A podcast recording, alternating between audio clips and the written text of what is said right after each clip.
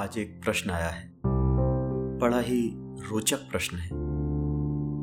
देखने से बहुत तार्किक दिखाई देता है। प्रश्न यह है कि जो मूर्ति अपनी खुद की रक्षा नहीं कर सकती, वो आपकी कैसे रक्षा कर सकती है? जो मूर्ति खुद पत्थर की बनी है, जिसमें जीवन नहीं है, ऐसी मूर्ति को पूजने से क्या लाभ है, क्या फ़ायदा है? जिसमें खुद जीवन नहीं है, वो आपको जीवन कैसे दे सकती है? मूर्ति पूजा का विरोध करने वाले ये तर्क देते हैं कि मूर्ति पूजा व्यर्थ है, क्योंकि मूर्ति में कोई शक्ति नहीं। यदि शक्ति होती तो वो अपनी सुरक्षा कर लेती, अपने आप में जीवन दे देती, खुद ही बहुत कुछ कर लेती, जबकि वो खुद कुछ नहीं कर सकती तो आपको क्या दे सकती ऊपर से देखने पर ये प्रश्न बड़ा तार्किक दिखाई देता है। ऐसा लगता है कि निसंदेह, मूर्ति व्यर्थ ही है। लेकिन ये तर्क बड़े थूथे हैं, बड़े सतही मालूम देते हैं। इस तरह तो कोई तर्क कर सकता है कि किताबों को पढ़ने से क्या फ़ायदा, जो किताब खुद ही वैज्ञानिक नहीं बन सकी। खुद ही डॉक्टर नहीं बन सकी, खुद इंजीनियर नहीं बन सकी, आपको क्या बनाएगी? अगर बना सकती तो खुद ही ना बन जाती। कोई शिक्षक आपको क्या बताएगा? जो खुद ही एमबीबीएस नहीं बन पाया, वो आपको क्या बताएगा? क्या एमबीबीएस बनाएगा? जो खुद वैज्ञानिक न बन पाया, वो आपको क्या वैज्ञानिक बनाएगा? इस तरह के बहुत सारे तर्क ऐसे लोगों द्वारा दिए जाते रहे हैं, जिनके धर्म के संबंध में बड़े सतही विचार रहे हैं, जिन्होंने मानव की समझने की प्रक्रिया को, कि मानव का दिमाग किस तरह कार्य करता है, मानव मस्तिष्क के समझने की प्रक्रिया क्या है, उसको सही ढंग से समझा नहीं। एक बार एक इस्लामिक विद्वान ने तर्क दिया था, बहुत पुरानी बात है। उसने कहा, ये दुनिया में दो तरह की किताबें हो सकती हैं। या तो वो किताबें हो सकती हैं, जो वही बातें कहती हैं, जो कुरान कहती है या तो ऐसी बातें हो सकती हैं जो कुरान कहती है, उसके विरोध में कुछ कहती हो। उसने कहा कि कुरान के अलावा दुनिया की सारी किताबों को जला देना चाहिए, क्योंकि अगर वो वही बातें कहती हैं जो कुरान कहती है तो उनकी कोई वैल्यू नहीं हुई। बंदा उन किताबों के पढ़ने की जगह कुरान ही पढ़ ले। और अगर ऐसी बातें कहती है जो कुरान नहीं कहती, कुरान के अगेंस्ट हैं तो ऐसी बातों का तो कोई मूल्य ही नहीं है। ऐसी किताबों को अवश्य ही जला देना चाहिए। इस तरह के तर्क समय समय पर उपस्थित किए जाते रहे हैं, जो किसी वर्ग के द्वारा बड़े अप्रिशिएट भी किए जा सकते हैं, या कई लोगों को, जिन्होंने मानव मस्तिष्क को, मानव स्वभाव को, या धर्म को सही ढंग से समझा नहीं है, उनको बड़े तार्किक और आकर्षक भी लग सकते हैं। लेकिन अगर हम इन प्रश्नों का उत्तर समझना चाहते हैं तो सबसे पहले हमें यह समझना पड़ेगा कि हमारा मस्तिष्क किस तरह काम करता है। हम कैसे चीज़ों को समझते हैं? हम कैसे जानते हैं? हमारा मस्तिष्क मूर्तियों के ही रूप में काम करता है। बिना मूर्ति के हम कुछ भी नहीं जानते, हम कुछ भी नहीं समझते, समझ ही नहीं सकते। हमारे दिमाग का स्वभाव है मूर्तियाँ बना लेना। जब हम कहते हैं मनुष्य, दुनिया में कोई भी मनुष्य नहीं है। कोई राम हो सकता है, कोई श्याम हो सकता है, मोहन हो सकता है, डेविड हो सकता है। इंडिविजुअल्स बहुत सारे होते हैं। लेकिन मनुष्य का आपको कहीं नहीं मिलेगा। यह हमारा दिमाग है कि वह एक मनुष्य की छवि बना लेता है। इसी तरह से वह कुत्ते की, बिल्ली की, जानवरों की अनेक अनेक सामान्यों छवि बना लेता है यूनिवर्सल्स और इन्हीं के द्वारा हमारा मस्तिष्क ज्ञान का निर्माण करता है। हम जानते हैं हम समझते हैं।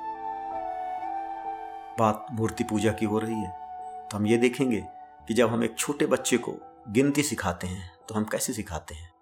हम उसको या तो उंगली दिखाते हैं कि ये एक है बेटा, ये दो है, दो उंगलियाँ दिखा के, या एक पत्थर रख देते हैं, एक है, और फिर दो पत्थर रखेंगे, ये दो है, तीन पत्थर रख के बताएँगे, तीन है। क्यों? क्योंकि हम उसके अंदर जो गिनती का संप्रत्यय है, उसको जगाना चाहते हैं। वो इसी तरह से हमारा मस्तिष्क काम करता है। इन्हीं मूर्तियों के द्वारा हमारा मस्तिष्क सीखना चालू करता है। अगर हम उसे एक की परिभाषा बताने लगें तो शायद वो एक कभी ना समझ पाए। अगर हम कहें कि एक कहीं भी एग्जिस्ट नहीं करता, ये हमारे दिमाग का एक संप्रत्यय है। वस्तुओं की, संसार की जिन भी चीज़ों में एकत्व है, वो एक का उदाहरण है। अगर हम ऐसी परिभाषा छोटे बच्चे को बताएँ या शायद किसी बड़े को भी बताएँ तो वो एक कभी नहीं समझ सकेगा। जो हम उसको गिनती सिखाते हैं, जो हम उसको पहाड़े सिखाते हैं वो संप्रत्यय मनुष्य के दिमाग में, एक बच्चे के दिमाग में पहले से ही मौजूद है।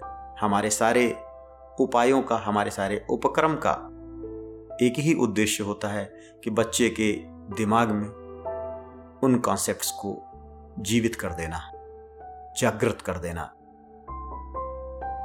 अगर हम वही उपक्रम एक जानवर के लिए करें, एक कुत्ते को बैठाकर हम उसको गिनती सिखाएँ, उसी विधि से सिखाएँ, एक पत्थर रखकर, एक उंगली से तो कुत्ता कभी गिनती नहीं सीख पाएगा, घोड़ा नहीं सीख पाएगा।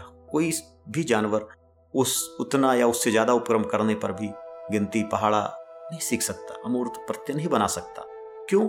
क्योंकि वो प्रत्यय उसके दिमाग में पहले से मौजूद ही नहीं है। मनुष्य के दिमाग में वो प्रत्यय पहले से मौजूद है। ये पत्थर, ये उंगलियाँ, ये मूर्तियाँ ही तो हैं। यह मनुष्य, यह कुत्ता, या सामान्य शहर, नगर, इंडिया, अमेरिका, आप कुछ भी कहें, ये मूर्तियाँ हैं।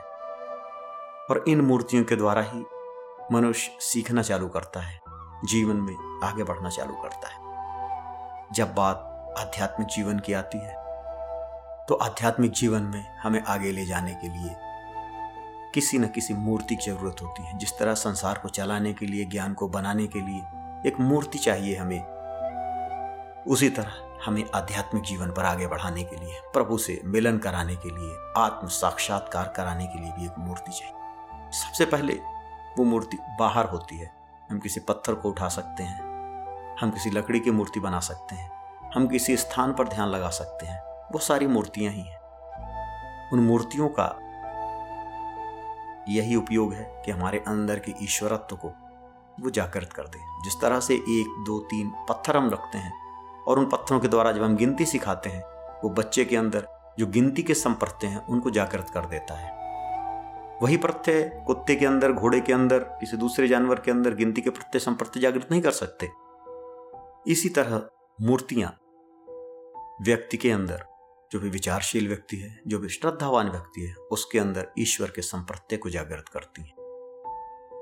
वह उस मूर्ति पर अपने सारे भावों को न्यौछावर करता है, अपनी श्रद्धा को, अपनी भक्ति को, और यह श्रद्धा और यह भक्ति यही उसको ईश्वर के मार्ग पर आगे बढ़ाती है। उसकी जब श्रद्धा जागृत हो जाती है, जब उसके अंदर भक्ति जागृत हो जाती है, इसके साथ ही साथ उसके अंदर की वासनाएँ धीरे धीरे तिरोहित होने लगती है। वह अपना समग्र समग्र अपनी अच्छाई, समग्र अपनी बुराई प्रभु के चरणों में अर्पित कर देता है और स्वयं केवल निमित्त मात्र होकर, केवल साक्षी बनकर कार्य करता रहता है। इस तरह कार्य करता हुआ व्यक्ति एक दिन परम धाम को, परमात्मा को पा लेता है, परम तत्व का साक्षात्कार कर लेता है। ये मूर्ति उसी तरह काम करती है, जैसे कि गणित का बच्चा जब एक सवाल लगाता है तो वो आंसर को एक्स मान लेता है। जैसे कि हम किसी बच्चे से पूछें कि अगर एक व्यक्ति ने एक शर्ट एक सौ बीस रुपए में बेची और उसे बीस परसेंट का लाभ हुआ। तो बताओ वो कितने में खरीदी थी? बच्चा सहज रूप से उसे बताने में सक्षम नहीं होगा। उसे वो मानेगा कि उसने एक्स रुपए में खरीदी थी और एक्स को लेके आगे बढ़ेगा। धीरे धीरे एक्स इक्वल टू आंसर आ जाएगा उसको वो आंसर एक्स को मानने से आएगा। एक्स आंसर नहीं है, लेकिन एक्स उसे आंसर तक पहुँचा देगा। उसे मानना पड़ेगा एक्स इक्वल टू इसी तरह जब हम मूर्ति पूजा की बात करते हैं, मूर्तियों की बात करते हैं ये मूर्तियाँ हैं, जो कि हमें ईश्वर तक लेके जाएँगी, जिस तरह एक्स आपको आंसर तक लेके जाता है। यही कारण है कि देश में कई बार मूर्तियों के विसर्जन की भी परंपरा रही है, कि मूर्तियाँ हमें अपने गंतव्य तक पहुंचाकर विसर्जित हो जाती हैं। जहाँ तक सगुण है, वहाँ तक मूर्ति है, और वहाँ तक हमारे बुद्धि की गति है। जहाँ सगुण खत्म होता है, वहाँ मूर्तियाँ भी खत्म हो जाती हैं, वहाँ सारे भाव खत्म हो जाते हैं। केवल आनंद स्वरूप परम चैतन्य परमात्मा बचता है। और वही परम तत्व है, वही परम सत्य है। मूर्तियाँ हमें सगुण भाव तक ले जाकर, निर्गुण की ओर इशारा कर शांत हो जाती हैं। जहाँ हमारे मनोभाव शांत हो जाते हैं, जहाँ हमारी वासनाएँ शांत हो जाती हैं, जहाँ हमारी इच्छाएँ शांत हो जाती हैं, जहाँ हमारे विचार शांत हो जाते हैं, जहाँ हमारे कर्म शांत हो जाते हैं समस्त शांति में एक निराकार, निर्विकार नेति नेति जिसे कहा जाए, ऐसा एक परमात्मा जो स्वभाव मात्र है, जिसको हम साक्षात करते हैं, क्योंकि जहाँ हम यह भी नहीं कर सकते कि हम उसका अनुभव करते हैं, क्योंकि अनुभव करने के लिए विषय का रहना ज़रूरी है। एक अनुभव करता जो अनुभव कर रहा है, दूसरा जिसका अनुभव किया जा रहा है, यह द्वैत, यह दो चीज़ें होनी है, लेकिन जब हम आत्म साक्षात करते हैं तो कोई दो चीज़ें नहीं रहती। वो केवल एक ही चीज़ें रह जाती है। इसीलिए कभी कभी भगवान बुद्ध कहते हैं, नागार्जुन कहते हैं कि वह शून्य है। शून्य इसलिए कहा जाता है, जिसका अनुभव किया जा रहा कुछ है ही नहीं, पता ही नहीं है। क्या है वो? और जो अनुभव कर रहा, उसको भी अपना भान नहीं है। दोनों मिलकर एक में हो गए हैं। वही परम तत्व, वही परम साक्षात्कार परमात्मा है। मूर्ति उसी परमात्मा की ओर आपको लेकर जाती है। आपकी श्रद्धा, आपकी भक्ति आपका समग्र समर्पण और आपका साक्षी भाव आपको उसी दिशा की ओर लेकर जाता है। यही मूर्ति की उपयोगिता है। जो थोथे तर्क हैं, वो एक सांसारिक रूप से लोगों को भ्रमित करने के लिए किए जाते हैं, ताकि लोग अपनी रास्ता भूल कर दूसरे रास्ते में चलने लगे। हमें रास्तों को भटकना नहीं है, न किसी को भटकाना है। हमें तो खुद सत्य के मार्ग पर चलना है, और जो भी सत्य के मार्ग पर चलने का पथिक है, हमें उसे अपने साथ ले लेना है, ताकि एक सत्य पर आधारित, अहिंसा पर आधारित, ज्ञान पर आधारित विश्व का निर्माण हो सके और हम सब सुखपूर्वक रह सकें, स्वयं सुखी रहें, दूसरों को भी सुखी रखें। ओ तत्सत